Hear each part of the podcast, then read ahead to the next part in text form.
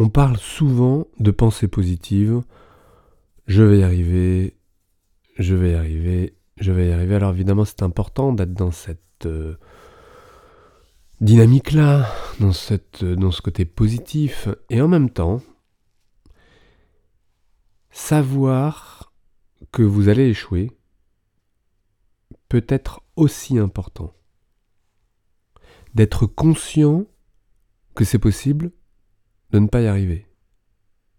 Ça ne veut pas dire diminuer l'estime de vous, les diminuer l'estime que vous avez de vous-même. Ça ne veut pas dire que euh, vous allez échouer. Ça veut dire simplement que vous êtes peut-être plus conscient du contexte, de l'événement, de la pression, de la difficulté, et que vous avez aussi une possibilité d'échouer.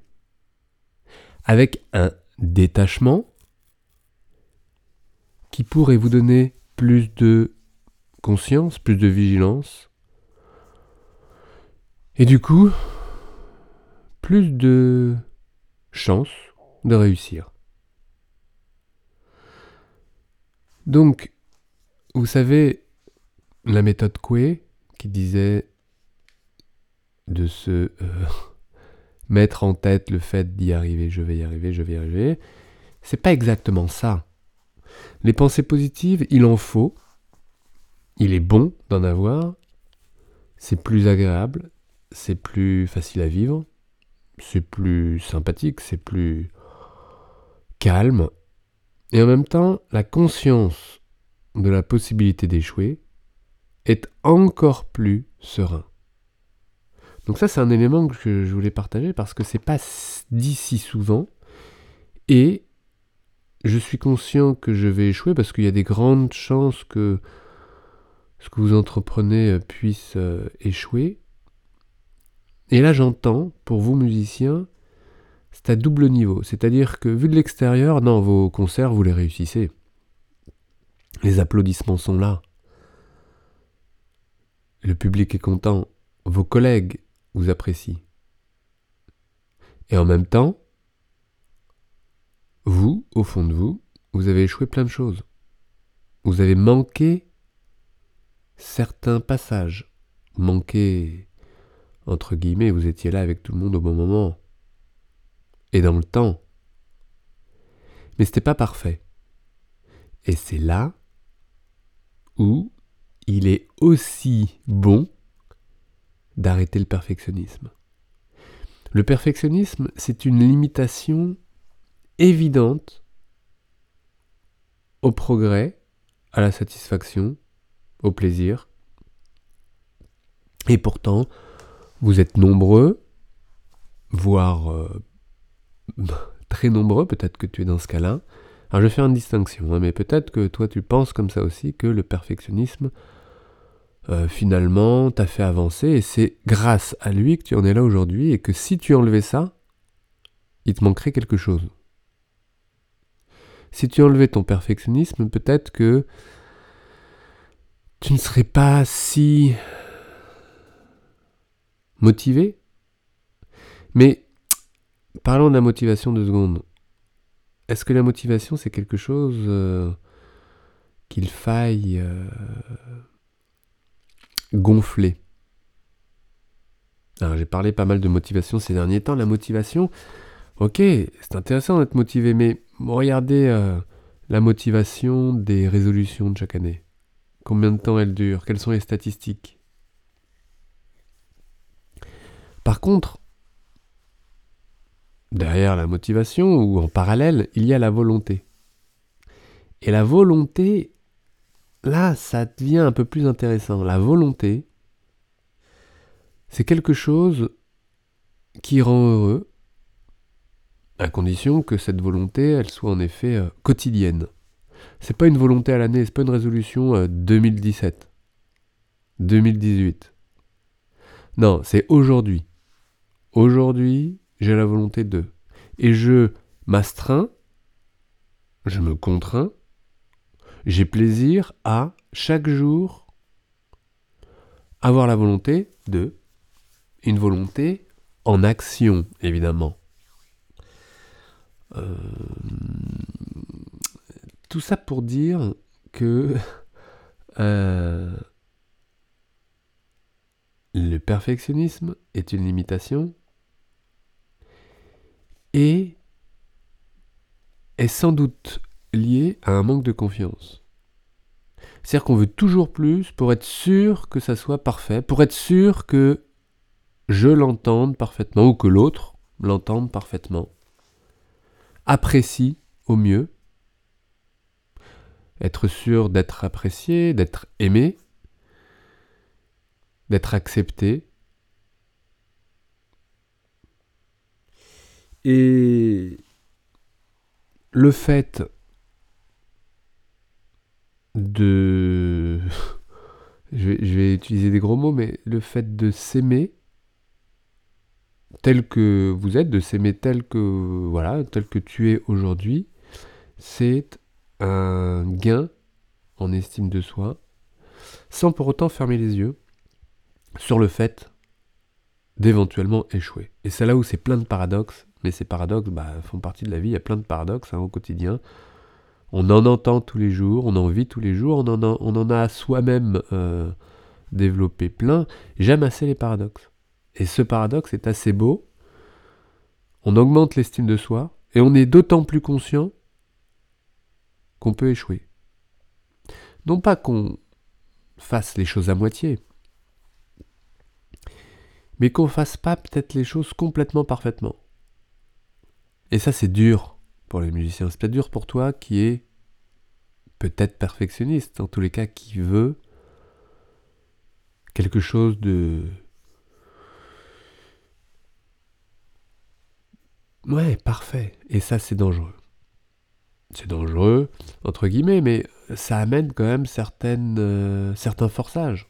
Et j'ai vu des musiciens encore et encore forcer, mais je vous en avais déjà parlé, j'en ai vu à plusieurs reprises, donc je pourrais vous donner des exemples différents à chaque fois, mais des musiciens qui ne se rendent pas compte à quel point ils forcent.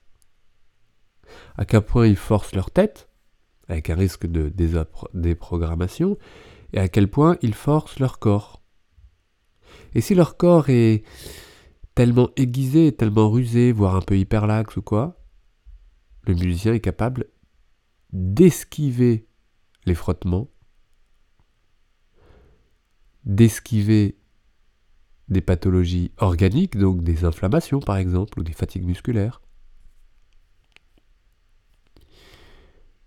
et va désorganiser sa commande. C'est en effet pire, c'est plus insidieux, c'est un petit peu plus long à désorganiser, ça demande beaucoup de ténacité, de la volonté évidemment, du perfectionnisme, et là on tombe sur des désorganisations centrales, style dystonie de fonction, et c'est en effet plus complexe à décoder, désorganiser, réorganiser, recoder